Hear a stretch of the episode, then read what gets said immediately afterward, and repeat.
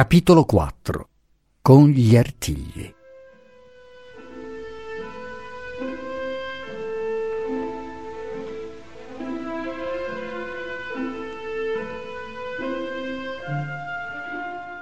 L'ingegnere in capo non si accorse di nulla e due giorni dopo, spirata la sua licenza, se ne andò via in barca, pacifico, nel suo soprabitone grigio da viaggio, insieme alla CIA, la sua governante. Passarono altri dieci giorni senza novità alcuna, così che Franco e Luisa si persuasero che proprio fosse stato teso loro un tranello e che la polizia non si lascerebbe vedere. La sera del primo ottobre fecero allegramente il tarocco con puttini e pasotti e, partiti gli ospiti per tempo, andarono a letto. Luisa, nel baciar la bambina che dormiva, la sentì calda. Le toccò le mani e le gambe. Maria la febbre, diss'ella. Franco pigliò la candela e guardò. Maria dormiva con la testina piegata sulla spalla sinistra, secondo il suo solito. Il bel visetto, sempre accigliato nel sonno, era un po' acceso la respirazione un po' frequente. Franco si spaventò, immaginò in un momento il morbillo, la scarlattina, il gastrico, l'infiammazione cerebrale. Luisa, più tranquilla, pensò ai vermi, preparò la santonina sul tavolino da notte. Poi padre e madre si coricarono senza rumore, spensero il lume, stettero ad ascoltar con pena il sottile respiro breve della piccina. Si assopirono, e furono svegliati intorno alla mezzanotte da Maria che piangeva. Accesero il lume e Maria si chetò, prese la santonina. Poi uscì da capo a piangere. Volle esser portata nel letto grande fra la mamma e il papà e in breve vi pigliò sonno. Ma era un sonno inquieto, interrotto da pianti. Franco tenne il lume acceso per poterla osservare meglio pendevano egli e sua moglie sulla loro creatura quando all'uscio di strada furono precipitosamente battuti due colpi. Franco balzò a sedere sul letto. Hai udito? diss'egli. Zitto! Fece Luisa afferrandogli un braccio e tendendo l'orecchio. Due altri colpi, più forti. Franco esclamò La polizia! e saltò a terra. Va, va! supplicò lei sottovoce. Non lasciarti prendere! Passa dal cortiletto, scavalca il muro. Egli non rispose, si vestì a mezzo in furia e si slanciò fuori dalla camera, risoluto di non lasciare volontariamente la sua Luisa, la sua Maria malata, sdegnoso del pericolo. Discese le scale a salti. Chi è? diss'egli, prima di aprire. La polizia! si rispose. Aprite subito! A quest'ora non apro a chi non vedo. Si udì un breve dialogo nella strada la voce di prima disse Parli lei! E la voce che parlò poi era ben conosciuta da Franco. Apra, signor Maironi! Era la voce del ricevitore. Franco aperse. Entrò un signore vestito di nero, in occhiali. Dopo di lui il bestione. Dopo il bestione un gendarme con una lanterna. Poi altri tre gendarmi armati. Due semplici e un graduato che portava un gran sacco di cuoio. Qualcuno rimase fuori. Lei è il signor Maironi? disse quello dagli occhiali, un aggiunto della polizia di Milano. Venga di sopra con me. E tutta la compagnia si avviò sulle scale con uno strepito di passi pesanti, di ferramenta soldatesche. Non erano ancora al primo piano che la scala si illuminò in alto, singhiozzi e gemiti scoppiarono al secondo piano. Questa è sua moglie? chiese l'aggiunto. Crede? rispose Franco ironico. Il ricevitore mormorò Sarà la domestica. L'aggiunto si voltò a dare un ordine. Due gendarmi si fecero avanti, salirono in fretta al secondo piano. Il poliziotto domandò a Franco, più aspramente di prima, Sua moglie è a letto? Naturalmente. Dove? Bisogna che si alzi. L'uscio dell'alcova si aperse. Comparve Luisa in veste da camera con i capelli sciolti e con una candela in mano, mentre un gendarme si affacciava al ripiano superiore della scala a dir che la serva era mezzo svenuta e non poteva venire giù. L'aggiunto gli ordinò di lasciare il suo compagno presso la donna e di scendere. Poi salutò la signora, che non rispose al saluto. Sperando che Franco fuggisse, ella si era affrettata di uscire di camera per trattenere, per ingannare, se possibile, la polizia. Vide suo marito, trasalì, palpitò, ma si rimise subito. L'aggiunto si avanzò per entrare in camera.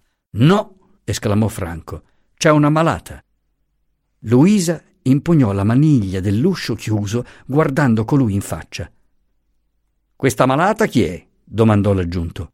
Una bambina. Eh, cosa vogliono che le facciamo? Scusi, disse Luisa scotendo nervosamente la maniglia, quasi in atto di sfida. Hanno bisogno di entrare tutti? Tutti. Al rumore delle voci e della maniglia, la piccola Maria si mise a piangere, un pianto di stanchezza desolata che faceva male al cuore. Luisa, disse Franco, lascia che questi signori facciano la loro parte. L'aggiunto era un giovane, alquanto elegante, dalla fisionomia fine e cattiva. Lanciò a Franco un'occhiata a sinistra. Ascolti suo marito, signora, diss'egli, tanto per mordere di rimando a qualche modo. Lo trovo prudente. Meno di lei, che si fa scortare da un esercito, rispose Luisa aprendo l'uscio. Quegli la guardò, si strinse nelle spalle e passò oltre, seguito dagli altri. Aprano tutto, qui, diss'egli forte e ruvidamente, indicando la scrivania. I grandi occhi cilestrini di Franco lampeggiarono. Parli sottovoce, diss'egli, non mi spaventi la bambina. Silenzio a lei! tuonò l'aggiunto calando un pugno sulla scrivania. Apra! La bambina, a quello strepito, si mise a singhiozzare disperatamente. Franco, furibondo, scagliò la chiave sulla scrivania. A lei! diss'egli. Ella è in arresto! gridò l'aggiunto. Va bene. Mentre Franco rispondeva così, Luisa, che si era chinata tutta sulla sua creatura per cercare di quietarla, rialzò impetuosamente il viso. Ci ho diritto anch'io a questo onore, diss'ella con la sua bella voce vibrante. L'aggiunto non degnò rispondere. Fece aprire e rovistare da un gendarme tutti i cassetti della scrivania, levarne lettere e carte che egli esaminava rapidamente e buttava parte a terra, parte nel gran sacco di cuoio. Dopo la scrivania venne la volta dei cassettoni, dove tutto fu messo sossopra. Dopo i cassettoni fu visitato il lettuccio di Maria. L'aggiunto ordinò a Luisa di levar la bambina dal letto grande, che egli intendeva pure visitare. Mi metta il lettuccio in ordine, rispose Luisa fremente. Fino a quel momento il bestione Carlascia era sempre stato lì muto e duro dietro i suoi baffi, come se quella bisogna, forse da lui desiderata in astratto, non fosse stata poi, in pratica, interamente di suo gusto. Adesso si mosse e, senza parlare, si pose ad accomodare con le sue manacce enormi le materasse e le lenzuola del lettuccio. Luisa vi posò la bambina e anche il letto grande fu sfatto e frugato senza frutto. Maria non piangeva più, guardava quella baraonda con tanto d'occhi spalancati. Adesso vengano con me, disse l'aggiunto. Luisa si tenne sicura d'essere condotta via con suo marito e chiese che si facesse scendere la sua domestica per affidarle la bambina.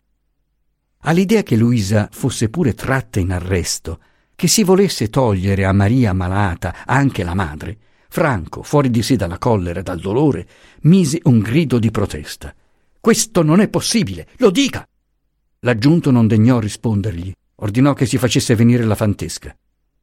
La fantesca, mezza morta di paura, entrò fra i gendarmi, gemendo e singhiozzando. Stupida, mormorò Franco fra i denti. La donna starà qui con la bambina, disse l'aggiunto. Loro vengano con me. Devono assistere alla perquisizione. Fece prendere dei lumi, lasciò un gendarme nell'alcova e passò in sala, seguito da altri gendarmi, dal Bianconi, dal Franco e Luisa. Prima di continuare la perquisizione, diss'egli, domanderò loro ciò che avrei domandato prima, se il loro contegno fosse stato migliore. Mi dicano se tengono armi o pubblicazioni sediziose o carte sia stampate che manoscritte, ostili all'imperial regio governo.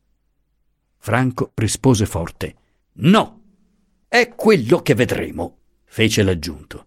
Si accomodi. Mentre l'aggiunto faceva scostare i mobili dalle pareti, guardare e frugare dappertutto, venne in mente a Luisa che otto o dieci anni prima lo zio le aveva fatto vedere nel cassettone di una camera del secondo piano una vecchia sciabola che vi stava sin dal 1812. Era la sciabola di un altro Pietro Ribera, tenente di cavalleria, caduto a Maloja Roslavec in quella camera, che stava sopra la cucina, non ci dormiva mai nessuno, non ci si andava quasi mai, era come se non ci fosse. Luisa aveva dimenticato del tutto la vecchia sciabola dell'impero. Dio le veniva in mente adesso, se anche lo zio l'avesse dimenticata, se non l'avesse consegnata nel 48 dopo la guerra, quando tutte le armi si dovevano consegnare, pena la vita. Avrà pensato lo zio, nella sua semplicità patriarcale, che quel ricordo di famiglia, giacente da 36 anni nel fondo d'un cassettone, era pure diventato un arnese pericoloso e proibito? E Franco, Franco che non sapeva niente. Luisa teneva le mani sulla spalliera di una seggiola. La seggiola scricchiolò tutta sotto una stretta convulsa. Ella alzò le mani, atterrita come se avesse parlato. Vedeva il poliziotto passare di camera in camera coi suoi gendarmi, giungere a quella, aprire il cassettone, frugare, trovare la sciabola. Faceva ogni sforzo di ricordare il posto preciso dove l'aveva veduta, di immaginare una via di scampo e taceva, seguendo con gli occhi macchinalmente la candela che un gendarme accostava, secondo i cenni del suo capo, ora ad un cassetto aperto, ora ad una cantoniera, ora ad un quadro che colui alzava per guardarvi dietro. Non le veniva in mente nessun rimedio. Se lo zio non aveva pensato di levar la sciabola, c'era solo da sperare che non si visitasse anche quella camera. Franco, appoggiato alla stufa, seguiva scuro nella fronte ogni atto di quella gente. Quando cacciavano le mani nei cassetti, gli si vedeva la collera nel giuoco muto delle mascelle. Non si udiva che qualche ordine tronco dell'aggiunto, qualche risposta sommessa dei gendarmi. Nulla si muoveva intorno ad essi se non le loro grandi ombre traballanti per le pareti. Il silenzio del ricevitore, di Franco e di Luisa, pareva in una sala da gioco proibito, intorno alle voci brevi dei giocatori, il silenzio di coloro che hanno puntato forte. La sinistra faccia, la sinistra voce dell'aggiunto, quantunque nulla si trovasse, non cambiavano mai. A Luisa egli pareva un uomo sicuro d'arrivare al suo scopo. E non poter far niente, neppure avvertire Franco. Ma forse era meglio che non lo sapesse, forse quest'ignoranza poteva salvarlo. Visitate la sala e la loggia, l'aggiunto passò nel salotto. Pigliò la candela dalle mani del gendarme e fece una rapida rassegna dei piccoli uomini illustri. Il signor ingegnere in capo Ribera, diss'egli vedendo i ritratti di Gouvion Saint-Cyr, di Marmont e di altri generali napoleonici, avrebbe fatto molto meglio a tenere il ritratto di S.E., il feldmaresciallo Radeschi. Non c'è? No, rispose Franco. Che razza di impiegati! fece colui con un disprezzo, con un'arroganza da non dire. Hanno gli impiegati il dovere, scattò Franco, di tenere ritratti? Non son qui, lo interruppe l'aggiunto, per discutere con lei. Franco voleva replicare, Citto lei con quella lingua lunga quaterbrassa, fece il ricevitore, burbero. L'aggiunto uscì dal salotto nel corridoio che conduce alla scala. Salirebbe, pensava Luisa, o non salirebbe? Salì. Ed ella gli tenne dietro senza tremare, ma immaginando con una rapidità vertiginosa tante cose diverse che potevano accadere ruotavano, per così dire, nella sua mente tutte le possibilità del momento, le sciagurate e le prospere. Se si fermava sulle prime, l'orrore la portava di slancio alle seconde. Se si fermava su queste, la fantasia ritornava con avidità perversa alle prime. Prima ancora di porre il piede nel corridoio del secondo piano, udì Maria piangere. Franco chiese all'aggiunto che permettesse a sua moglie di scendere dalla bambina, ma ella protestò che voleva restare. L'idea di non essere con lui quando si scoprisse l'arma l'atterriva. Intanto l'aggiunto entrò in uno stanzino dove erano parecchi libri. Trovò un'opera stampata a capolago col titolo Scritte letterari di un italiano vivente e domandò Chi è questo italiano vivente? Il padre Cesari, rispose Franco audacemente. L'altro, ingannato da quella prontezza e da quel nome di frate, si diede l'aria dell'uomo colto e disse Ah, conosco. e ripose il libro. Chiese dove dormisse l'ingegnere in capo. Luisa era troppo soggiogata da un'angoscia sola per sentir altro, ma Franco, a vedere entrare il birro e i suoi nella camera dello zio, così pulita e ordinata, così piena del suo buono, pacifico spirito, a pensar che colpo sarebbe per il povero vecchio una notizia sì fatta, si sentì uno struggimento, una rabbia da piangerne. Mi pare, diss'egli, che almeno questa camera dovrebbe essere rispettata. Ella si tenga le sue osservazioni, rispose l'aggiunto, e incominciò con far buttare all'aria coperte e materasse. Poi volle la chiave del cassettone. L'aveva Franco, che discese, accompagnato da un gendarme, a prenderla nella sua camera. Lo zio gliel'aveva consegnata prima di partire, dicendogli che, ad un bisogno, avrebbe trovato un po' di cumquibus nel primo cassetto. Aprirono. V'era un rotolo di svanziche, alcune lettere, carte, dei portafogli e dei taccuini vecchi, dei compassi, delle matite, una scodellina di legno con varie monete. L'aggiunto esaminò ogni cosa minutamente. Scoperse, fra le monete della scodellina, uno scudo di Carlo Alberto e un pezzo da 40 lire del governo provvisorio di Lombardia. Il signor ingegnere in capo, disse l'aggiunto, ha conservato queste monete con una cura straordinaria. D'ora in poi le conserveremo noi. Chiuse il cassetto e restituì la chiave senza aprire gli altri. Uscì poi nel corridoio e si fermò, incerto. Il ricevitore lo credette disposto a scendere e siccome il corridoio era quasi buio e la scala non si vedeva, si incamminò egli, come più pratico, a destra verso la scala dicendo di qua. La stanza della sciabola era a sinistra. Aspetti, disse l'aggiunto, guardiamo anche qui dentro. E voltosi a sinistra, spinse quel tale uscio. Luisa, che era rimasta ultima del seguito, giunto il momento supremo, si fece avanti. Il cuore, che durante l'indecisione dell'aggiunto le aveva martellato a furia, si chetò come per miracolo. Ora ella era fredda, intrepida e pronta. Chi dorme qui? le chiese l'aggiunto. Nessuno. Dormivano qui i genitori di mio zio, che sono morti da quarant'anni. Dopo non vi ha più dormito nessuno. Nella camera v'eran due letti, un canapè, un cassettone. L'aggiunto accennò ai gendarmi di aprire il cassettone. Si provarono. Era chiuso a chiave. Debbo averla io, la chiave, disse Luisa con perfetta indifferenza. Discese accompagnata da un gendarme e risalì con un cestellino pieno di chiavi. Lo porse all'aggiunto. Non la conosco, disse. Non si adopera mai. Deve essere una di queste. Colui le provò tutte inutilmente. Poi le provò il ricevitore, poi Franco. La buona non c'era. Mandi a San Mamette, faccia venire il fabbro, disse Luisa tranquillamente. E il ricevitore guardò l'aggiunto come per dirgli: Mi pare inutile. Ma l'aggiunto gli voltò le spalle ed esclamò volto a Luisa Questa chiave ci deve essere. Il cassettone, un vecchio mobile rococò, aveva maniglie di metallo ad ogni cassetto. Uno dei gendarmi, il più robusto, si provò di aprire a forza. Non gli riuscì né col primo né col secondo cassetto. In quel punto Luisa si risovvenne che aveva veduto la sciabola nel terzo insieme a certi disegni arrotolati. Il gendarme afferrò le maniglie del terzo cassetto. Questo non è chiuso, diss'egli. Infatti il cassetto si aperse facilmente.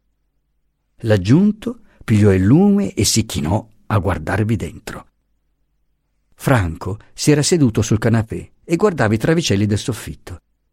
Sua moglie, quando vide il cassetto aperto, gli sedette accanto gli prese e gli strinse una mano spasmodicamente, udì sfogliar carte e il ricevitore mormorar con voce benigna. Disegni. Poi l'aggiunto fece Oh! I satelliti si chinarono a guardare. Franco trasalì. Ella ebbe la forza di levarsi per vedere e dire Cosa c'è?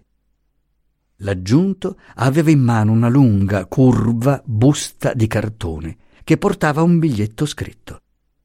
Egli lo aveva prima letto silenziosamente e ora lo lesse forte, con un accento inesprimibile di soddisfazione e di sarcasmo. Sciabola del tenente Pietro Ribera, ucciso a Malojaroslavec, 1812. Franco balzò in piedi, sorpreso, incredulo e in pari tempo l'aggiunto aperse la busta. Franco non la poteva vedere, guardò sua moglie, che la vedeva. Sua moglie aveva le labbra bianche. Lo credette spavento e non gli pareva possibile. Era gioia. La busta non conteneva che un fodero vuoto. Luisa si trasse nell'ombra precipitosamente, cadde a sedere sul canapè, lottò contro un violento tremito interno, si irritò con se stessa, si disprezzò e lo vinse. Intanto l'aggiunto, preso il fodero e guardatolo per ogni verso, chiese a Franco dove fosse l'arma. Franco fu per rispondere che non lo sapeva, come era vero, ma questa, potendo parere una giustificazione personale, rispose invece in Russia. La sciabola non era in Russia, era confitta nella melma, in fondo al lago, dove l'aveva segretamente gettata lo zio Piero, invece di consegnarla. E perché hanno scritto sciabola? fece il ricevitore tanto per mostrare un po' di zelo anche lui. Chi ha scritto è morto, disse Franco. Questa chiave, subito, esclamò rabbiosamente il commissario. Stavolta Luisa la trovò e gli altri due cassetti furono aperti. Uno era vuoto, l'altro conteneva delle coperte di lana e della lavanda. La perquisizione finì qui. L'aggiunto discese in sala e intimò a Franco di prepararsi a seguirlo dentro un quarto d'ora. Ma ci arresti tutti, dunque? esclamò Luisa. L'aggiunto si strinse nelle spalle e ripeté a Franco. Dentro un quarto d'ora. Lei vada pure nella sua camera. Franco trascinò via Luisa. La supplicò di tacere, di rassegnarsi per amor di Maria. Egli pareva un altro, non mostrava né dolore né collera. Aveva nel viso e nella voce una dolcezza seria, una virile tranquillità. Mise nella valigia poca biancheria, un dante e un almanac di Jardinier che aveva sul tavolino da notte. Si chinò un momento su Maria che dormiva e non le diede un bacio per non svegliarla. Baciò invece Luisa e, poiché stavano sotto gli occhi dei gendarmi posti alle due uscite della camera, si sciolse presto dalle sue braccia, dicendole in francese che non conveniva dare spettacolo a quei signori. Prese la valigia, andò a porsi agli ordini dell'aggiunto. Questi aveva la barca a cinquanta passi da casa Ribera, verso Albogasio, all'approdo che chiamano del Canevà. Uscendo dal sottoportico cavalcato dalla casa, Franco si udì sopra la testa uno strepito d'imposte, vide batter sulla faccia bianca della chiesa il lume della sua camera e si voltò a dir verso la finestra Manda a chiamare il medico domattina. Addio. Luisa non rispose. Quando i gendarmi arrivarono con l'arrestato presso il Canevà, l'aggiunto comandò loro di fermarsi. Signor Maironi, diss'egli, ella ha avuto la sua lezione. Per questa volta ritorni a casa sua e impari a rispettare le autorità. Meraviglia, gioia, sdegno scoppiarono nel cuore di Franco. Si contenne, però, si morse le labbra e si avviò a casa senza fretta. Non aveva ancora girato il canto della chiesa che Luisa lo riconobbe al passo e chiamò Franco. Egli saltò avanti, fu visto, vide l'ombra di lei sparire dalla finestra, entrò in casa di corsa, si slanciò sulla scala gridando Libero! Libero! mentre sua moglie le scendeva a precipizio con una furia di Come, come, come? Si cercarono con le braccia avide, si afferrarono, si strinsero, non parlarono più. Parlarono poi in loggia per due ore continue di tutto che avevano visto, udito e provato. Ritornando sempre alla sciabola, alle carte, alle monete, non senza fermarsi su tante inezie sull'accento veneto che aveva l'aggiunto, sul gendarme bruno che pareva un buon diavolo e sul gendarme biondo che doveva essere un cane. Di quando in quando tacevano, gustavano il silenzio sicuro e la dolcezza della casa. Poi ricominciavano. Prima di andare a letto uscirono sulla terrazza. La notte era scura e tiepida, il lago immobile. L'afa, le tenebre, le forme vaghe, mostruose delle montagne pigliavano nella immaginazione una mortale pesantezza austriaca. L'aria stessa ne pareva grave. Non avevano sonno, né Luisa né Franco, ma conveniva pure andare a letto per la fantesca che vegliava Maria. Entrarono in camera in punta di piedi. La bambina dormiva, aveva il respiro quasi regolare. Cercarono di dormire anch'essi e non ci riuscirono. Non potevano a meno, specialmente Franco, di parlare. Egli domandava sottovoce Dormi? Ella rispondeva No. E allora tornavano in campo le monete o le carte o la sciabola o lo sgherro dall'accento veneto.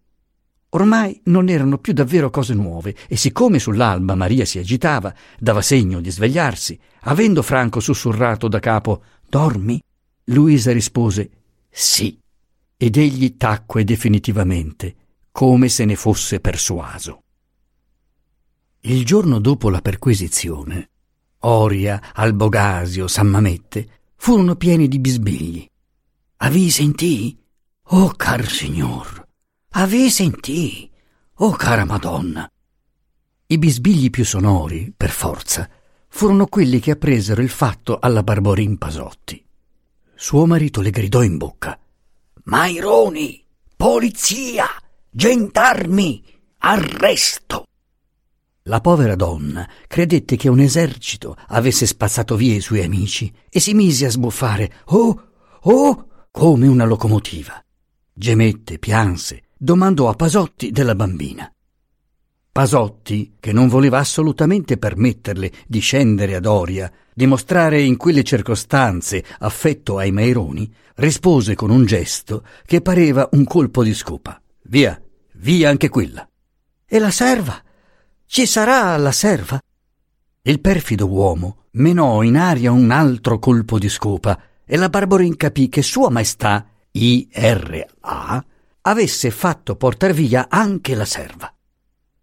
Ma i bisbigli più maligni suonarono assai lontano dalla Valsolda, in una sala del palazzo Maironi a Brescia. Dieci giorni dopo la perquisizione, il cavaliere Greisberg di Santa Giustina, cugino dei Maironi, addetto al governo del feldmaresciallo Radeschi in Verona sino al 1853 e passato poi col padrone a Milano, scendeva a casa Maironi dalla carrozza del IR, delegato di Brescia, del quale era ospite da poche ore. Il cavaliere, un bell'uomo sulla quarantina azzimato e profumato, non aveva un'aria molto gaia, mentre, ritto in mezzo alla sala di ricevimento, stava guardando gli antichi stucchi del soffitto in aspettazione della marchesa, loro contemporanea. Però, quando l'uscio in faccia, spalancato da mano servile, lasciò passar lentamente la grossa persona, il viso marmoreo e la parrucca nera di madama, il cavaliere si trasfigurò e baciò con fervore la mano grinzosa della vecchia. Una dama lombarda, devota all'Austria, era un animale raro e di gran pregio agli occhi dell'imperial regio governo. Ogni leale funzionario le doveva la più ossequiosa galanteria. La marchesa ricevette gli omaggi del cugino cavaliere con la solita flemmatica dignità e, fattolo sedere, gli domandò notizie dei suoi. Lo ringraziò della visita, sempre nello stesso tono gutturale e dormiglioso. Finalmente, posatesi le mani sul ventre e ansando un poco per la fatica di tante parole, mostrò di stare ad aspettare quelle del cugino. Aspettava che le parlasse della perquisizione e dell'ingegnere Ribera. Ella gli aveva espresso in passato il suo dispiacere che Franco subisse la influenza di sua moglie e del Ribera Il suo stupore che il governo tenesse al proprio stipendio uno che nel 1848 aveva fatto apertamente il liberale e la cui famiglia, specialmente quella signorina della trappola, professava il più sfacciato liberalismo. Il cavaliere Greisberg le aveva risposto che di queste sue sagge osservazioni si sarebbe tenuto conto. Poi la marchesa aveva istigato il commissario Zerboli contro il povero ingegnere in capo sapeva dallo Zerboli della perquisizione. Perciò quando vide Greisberg intese che era venuto a parlarle di questo. Ora ella voleva bene servirsi del governo per i suoi rancori privati, ma per principio non si riconosceva obbligata mai di gratitudine a nessuno. E il governo austriaco, saggiando un impiegato malfido, aveva fatto il proprio interesse. Ella non aveva sollecitato nulla, non toccava a lei di chieder nulla, toccava ai cavaliere di parlar per primo. Ma il signor cavaliere, furbo, maligno e orgoglioso la sua parte, non la intendeva così. La vecchia voleva un favore e per averlo doveva piegarsi a baciar le unghie benefiche del governo. Tacque alquanto per raccogliersi e vedere se l'altra cedesse. Visto che stava muta e dura, si fece a un tratto molle egli stesso, sorridente, grazioso. Le disse che veniva da Verona, le propose di indovinare il giro che aveva fatto. Era passato per un paese così carino. Aveva veduto una villa così deliziosa, così splendida, un paradiso. Indovinare non era il forte della marchesa. Gli domandò se era stato in Brianza. No, da Verona a Brescia, per la Brianza, non c'era venuto. Tornò a descriver la villa così minutamente che la marchesa non poté a meno di riconoscere il suo possesso di Monzambano. Allora il cavaliere le propose di indovinare perché mai fosse andato a veder la villa. Ella indovinò subito, indovinò tutta la tela della commedia che le si recitava, ma il suo viso melenso non ne disse nulla. Il delegato di Brescia l'aveva tastata un'altra volta per sapere se appigionerebbe la villa a S.E. il maresciallo. Ed ella, minacciata segretamente di incendi e di morte dai liberali di Brescia, aveva preso delle rispettose scappatoie. Sentì ora, nel discorso del Greisberg, la tacita offerta di un contratto e si pose in guardia. Confessò al cugino che non sapeva indovinare neppure questo Già le pareva di diventare ogni giorno più stupida, anni e dispiaceri. Ne ho avuto uno grosso anche in questi giorni, diss'ella. Ho saputo che la polizia ha fatto una perquisizione in casa di mio nipote a Oria. Il Greisberg, sentendosi sfuggire la vecchia ipocrita, buttò via i guanti e la fermò con gli artigli. Marchesa, diss'egli prendendo un tono che non ammetteva repliche. Ella non deve parlar di dispiaceri. Ella ha fornito per mezzo mio e per mezzo del signor commissario di Porlezza preziose informazioni al governo, il quale le tien conto delle sue benemerenze. A suo nipote non fu torto un capello, né si torcerà se avrà giudizio. Mi rincresce invece che non si avrà modo, forse, di prendere provvedimenti severi contro un'altra persona che ha dei torti privati verso di lei. Per trovar modo di colpire questa persona, il signor commissario di Porlezza ha fatto anche più del suo dovere. Ella deve capire senz'altro, Marchesa, che non è il caso di dispiacersi e che anzi ha un obbligo particolare verso il governo. La marchesa non s'era mai udita parlare così alto e con tanta formidabile autorità. Era forse ai battiti dispettosi del cuore che rispondeva sopra al suo rigido busto il visibile ondulamento continuo del collo e del capo. Ma pareva proprio il moto d'un animale che lavorasse faticosamente a ingoiare un boccone enorme. Ad ogni modo, ella non piegò fino a dire una parola di acquiescenza. Solamente, quando riprese la sua placidezza obesa, osservò che non aveva mai domandato di prendere provvedimenti contro nessuno, che se nella perquisizione non si era trovato niente a carico dell'ingegner Ribera, ne aveva piacere, che del resto in casa Ribera se n'eran dette di tutti i colori e che i discorsi era difficile trovarli. Il cavaliere rispose più mansueto che non poteva dire se si fosse trovato niente o no, e che l'ultima parola sarebbe stata pronunciata dal maresciallo, il quale intendeva occuparsi personalmente della cosa. Ciò gli diede modo di ritornare al discorso della villa di Monzambano.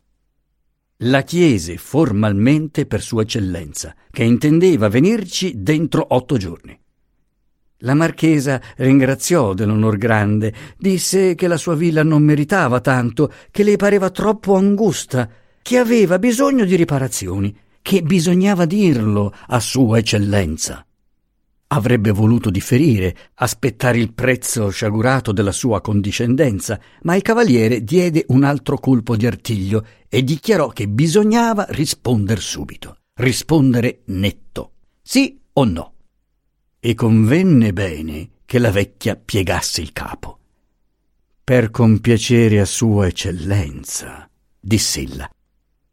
Greisberg tornò subito amabile, scherzò sulle misure che si potrebbero prendere contro quel signor ingegnere. Non c'era da sparger sangue, c'era da spargere tutt'al più un po' d'inchiostro. Non c'era da togliergli la libertà, c'era da rendergliela intera. La marchesa non fiatò Fece portare due limonate e sorbì lentamente la sua a piccoli sorsi, non senza una fioca espressione di contentezza fra un sorso e l'altro, come se ci fosse nella limonata un sapore nuovo e squisito. Il cavaliere avrebbe pur voluto da lei una parola esplicita su questo punto del Ribera, una confessione del suo desiderio, e posando sul vassoio la tazza vuotata rapidamente le disse Mi ci metterò io, sa? E ci riusciremo a questo. È contenta? La marchesa continuò a sorseggiare la limonata piano piano, guardando nel bicchiere. Non va bene? domandò ancora il cugino dopo una inutile attesa. Sì, è buona, rispose il sonnolento naso. Bevo adagio per i denti. Gli ultimi bisbigli non furono umani. Luisa e Franco erano seduti sull'erba di Locke, presso al cimitero. Parlavano della bontà grande e squisita della mamma. La paragonavano alla bontà grande e semplice dello zio, notandone le somiglianze e le differenze. Non dicevano quale delle due bontà paresse loro superiore nell'insieme, ma dai loro giudizi si indovinavano le inclinazioni diverse. Franco preferiva la bontà tutta penetrata di fede nel soprannaturale e Luisa preferiva l'altra. Egli soffriva di questa contraddizione segreta, pur esitando di rilevarla, temendo di premere il tasto che poteva dare una nota troppo penosa. Ma la fronte sua ne era adombrata e a un certo punto gli sfuggì di dire quante disgrazie, quante amarezze ha sopportato tua madre con che rassegnazione, con che forza, con che pace. Credi tu che una pura bontà naturale le avrebbe potute sopportare così? Non lo so, rispose Luisa. La povera mamma aveva vissuto, io credo, in un mondo superiore prima che in questo. Aveva sempre il cuore là. Ella non disse tutto il suo pensiero. Pensava che se le anime buone di questo mondo fossero simili nella mansuetudine religiosa a sua madre, la terra diventerebbe il regno dei bricconi e dei prepotenti. E quanto ai dolori che non vengono dagli uomini, ma dalle condizioni stesse della vita umana, le pareva di ammirar coloro che vi resistono per una forza loro propria sopra quella degli altri, che invocano e ottengono aiuto dallo stesso essere onde furono percossi. Ma ella non voleva confessare questi sentimenti a suo marito. Espresse invece la speranza che lo zio non avesse a incontrar mai afflizioni gravi. Possibile che il Signore volesse far soffrire un uomo tale? No, no, no, esclamò Franco, che in un altro momento non avrebbe osato, forse, ammonire Dio a questo modo. Un soffio del boglia calò per la gola di Muzai agitò le fronde alte dei noci. A Luisa quello stormire parve legarsi con le ultime parole di Franco.